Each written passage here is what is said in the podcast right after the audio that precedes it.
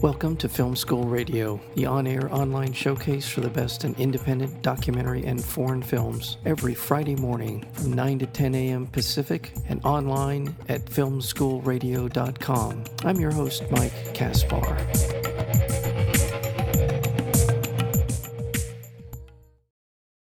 In director Nafisa Askal Lorent's latest film, Seyran Atesh Sex, Revolution, and Islam, we follow the work of Seyran Atesh, a Turkish German lawyer, feminist, and one of the first female imams in Europe, fighting for a sexual revolution within Islam.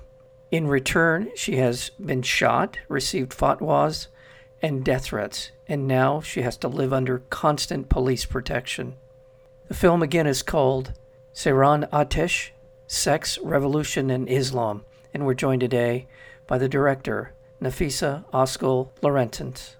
Nafisa, welcome to Film School Radio. Thank you so much for hosting me. It's a great pleasure. Thoroughly enjoyed this documentary film.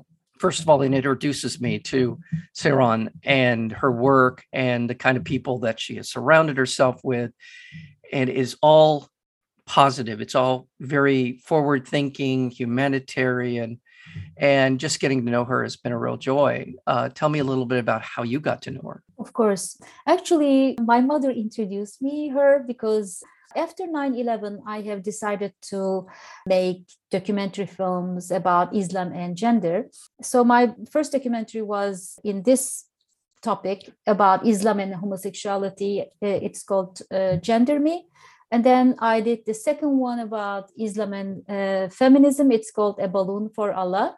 Mm-hmm. And then finally, I did Manislam, uh, which is the third one in the trilogy about Islam and masculinity. So I read about female imams in China. They had a long tradition, like 300 years, they had female imams in China. I was very interested and at that time, I heard about some other female imams like Amina Wadud in the States and many others kind of, you know, coming to our lives. And it was just fantastic. So I was thinking like making a new film about female leaders, female imams. So I, I was planning to interview many female imams and make them meet. So that was like my intention. So my mother gave me an article from uh, New York Times and in this article, it was about Seyran Atesh, whom I didn't know her. I mean, whom I didn't know. And so it was about her mosque in Berlin and her all inclusive mosque. So I was so fascinated. I, I wrote her a long, long, long letter and saying that I would like to meet her. And then when I met her, uh, when I saw her space, it was just like really, I felt like this woman uh, and what she's doing uh, all the works that I have done before, is just like in her mosque, in her mission. So I changed my mind, making a general film about female imams, and I decided to make a portrait about her. So it's thanks to my mom. it's a great story. How would you describe her to someone who's who's never met her? I call her horizontal leader or horizontal imam because the way she is leading and the way she is in a way establishing an environment uh, around her is very horizontal. It's not it's not a vertical based on power structures. So she's very inclusive. She's including all the others in her congregation. I see like female leadership as a horizontal leadership. You you just kind of say welcome everyone type of thing. And i feel like the patriarchal way of uh, leading it doesn't mean that i mean many women can also lead in a patriarchal way. It is very vertical. It's just like based on like i mean how can i climb up up up?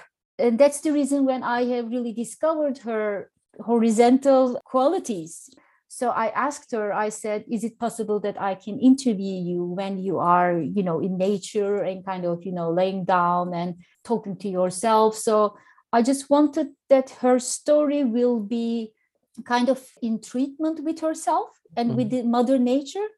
And uh, so that is the reason i did that location. Very it's kind of my point of view how i see her.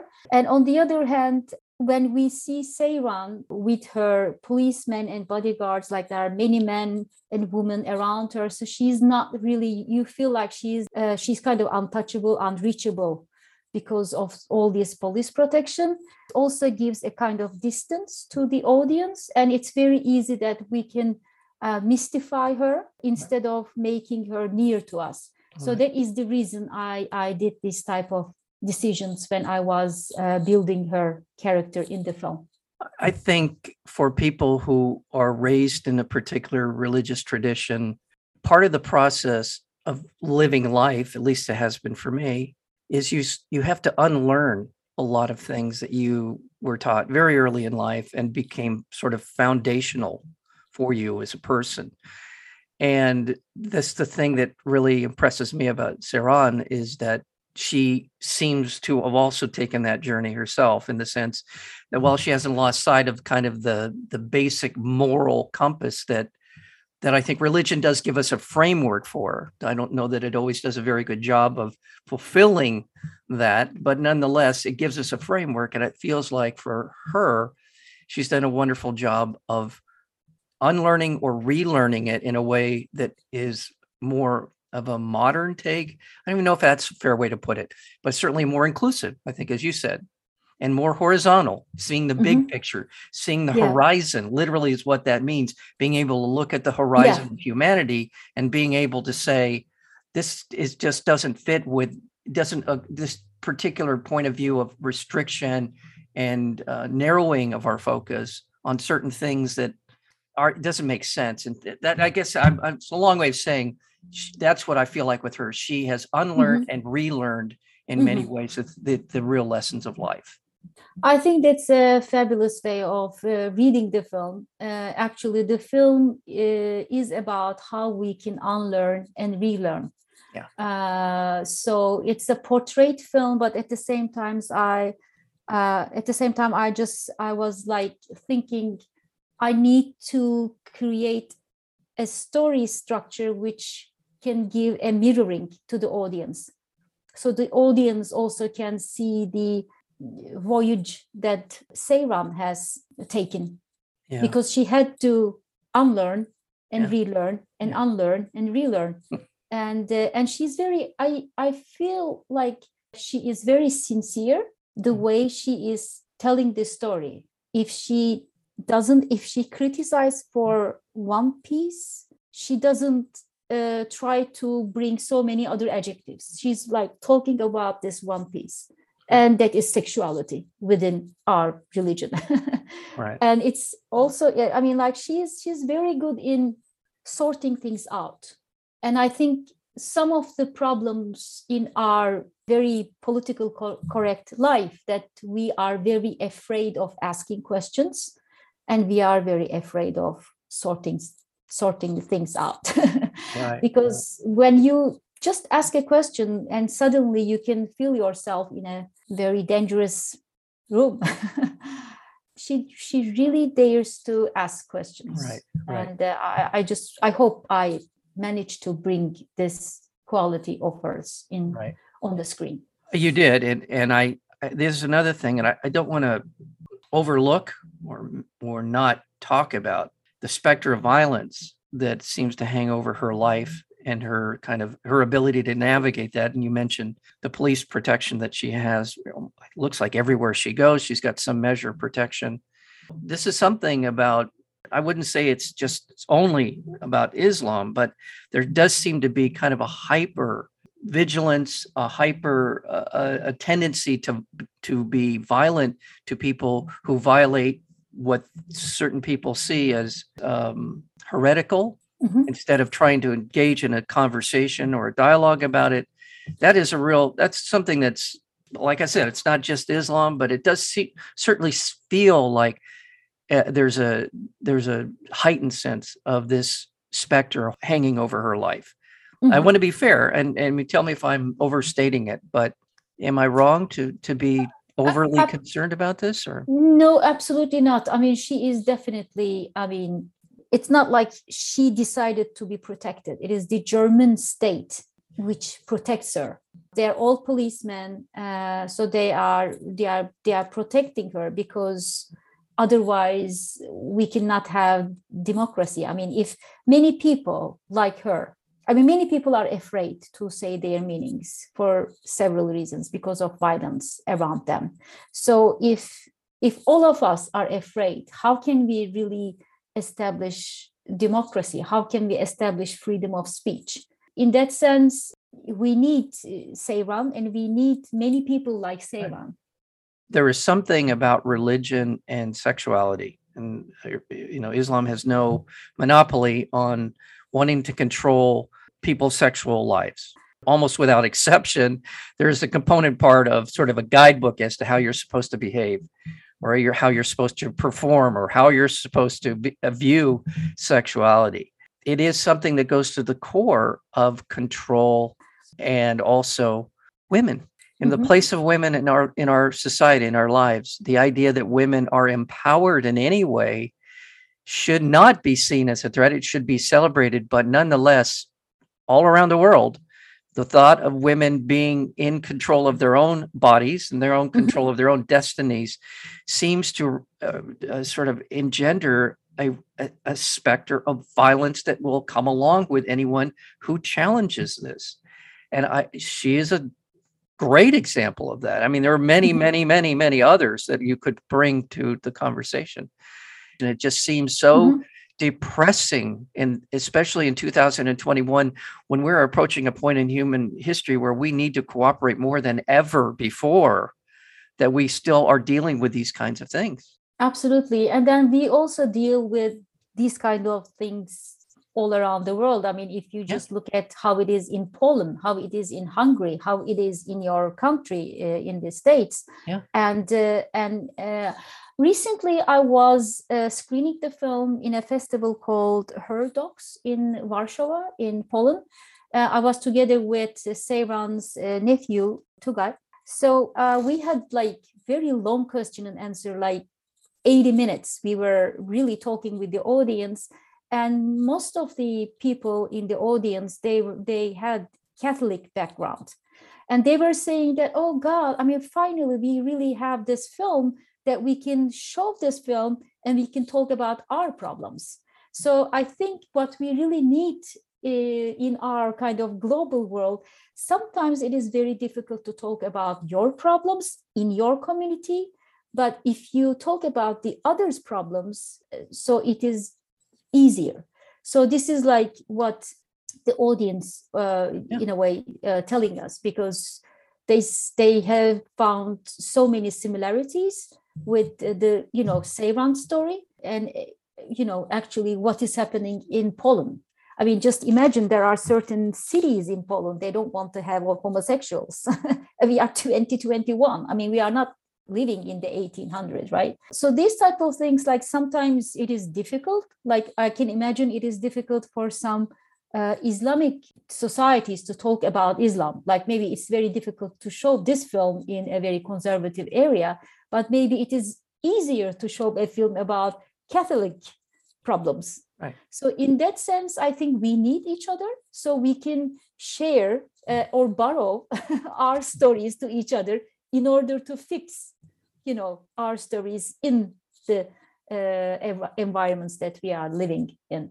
So in that sense, uh, and also I would like to share that to you. Netherlands Embassy, the film uh, was screened in a festival which is called Movies That Matter in uh-huh. Netherlands.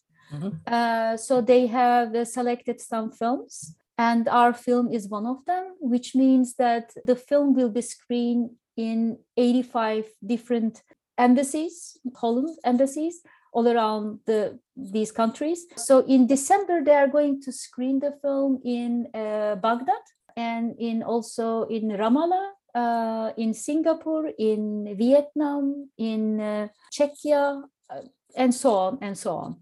And they are also now texting the film with the subtitles that the yeah the, the country is talking. So in that sense, uh, I think our message is really taken uh, so uh, the decision makers really they realize that okay we have to do something we have to just bring this information to different parts of the world So the film has been screened in many, many different uh, festivals, but it's also a great opportunity for us to screen the film in like not in a festival. Maybe the festivals cannot choose the film in some countries who they might think it might be difficult because of the topic. It's a controversial topic, but the uh, Netherlands uh, embassy yeah. is going to screen it for some scholars and for press or the people who are interested. So I think yeah. it's in a way, you know, there are so many platforms, and I really believe that it's now now is the time that we we don't we, we need to do something it's just yeah. like we don't have the luxury of like being depressed or being kind of or, you know searching. It's just like we have to do something. I think it is it is the time. Yeah i agree with you. I want to remind our listeners we're speaking with nafisa askal lorentzen and we're talking about the film seyran atesh sex revolution and islam and will be available coming up soon. Be looking for it on the usual suspects, the Amazon Primes, and the Apple, and all those platforms. So it'll be out soon. So let people know that it will be available. You're also part of integralfilm.com to people want to find out more about your work. Uh, I N T E G R A L film integralfilm.com where your work is available as well, including some of the films that you mentioned earlier, Gender Me, A Balloon for Allah, and Manislam of your previous work. And it's all in this area. We we talked a little bit earlier about it. It's in this area of gender equity, civil rights, human rights. It's all those things that are a part of this film. And I love the fact that she was willing and able and eager to go to places around the world, literally to talk with women imams and watching the ones who are in, I believe it was in China, watching the the the uh, on the computer, watching the the same sex marriage ceremony. Their their reaction is just like is is unfathomably different than I believe it would have been male imams watching the same video in the sense it was a certain curiosity, something they'd never seen before, but they didn't react in a way that would in any way lead you to believe that they were going to take out some sort of violent behavior on on those people. They were more fascinated and inquisitive about it than they were anything else. And I, it's just, I, it's a gender thing. I don't know, exactly a cultural thing, but just watching them gives me hope. Mm-hmm. Right. Even I mean, they, yes, but yeah. they, they do not agree but they watch. Yeah, they yes. watch. They're willing yeah, to at least begin a conversation about it. Mm-hmm. Right? Absolutely. The willingness to engage. Mm-hmm. And for a lot of people, that's the best you can do, to, at least to start with. And it's a good start. It's a mm-hmm. good place to begin. Seyran's ability and her aptitude to want to go there and to talk to people and engage them is yes. such a terrific part of her. And we also screened the film uh, actually two times in China, but not in a festival. The German embassy and Goethe Institute, they also worked together at Norwegian embassy. They screened the film to the press in Beijing. And just two days ago, we also screened the film in Guangzhou. South China, uh, mm-hmm. and it was so amazing to meet the audience live. Seyran and I, we were there not in person but digital so it was so great to really talk to young people and uh, we had very interesting questions so i hope uh, we can also travel to china again and screen the film i hope it will happen but okay. we have well, also had some problems also there this is a rocky road this is a winding road you're on and as well as Seyran is on uh, but nonetheless one that it thankfully she has embarked on it. And I, I think that it's time for religious traditions to recognize the world as it is and to embrace it and to and to be a leading light to lead to an into an enlightened um, world uh, because again i'll say this again i in the history of humanity we are really truly at, at a point where cooperation will be the only way we're going to survive these next hundred years or so. And I mm-hmm. and I I'd rather think that we're on that path rather than somewhere else. So um, thank you so much for your work. Thank and thank, you. Thank you so much for the conversation. I want to remind our listeners we are speaking with Nafisa Askal Lorentzen, And the film is called Seyran Atesh Sex, Revolution, and Islam. And I encourage you to be looking for it. It will be out soon enough on a platform near you and uh, available. And you can also go to integralfilm.com to find out more about Nafisha's and others. Um, mm-hmm. Your your producing partner, uh, Jorgen. Um, yes. As well, and there's a lot of great stuff on there. So check it out. Thank you so very much for spending some time. Thank you so much. Thank you.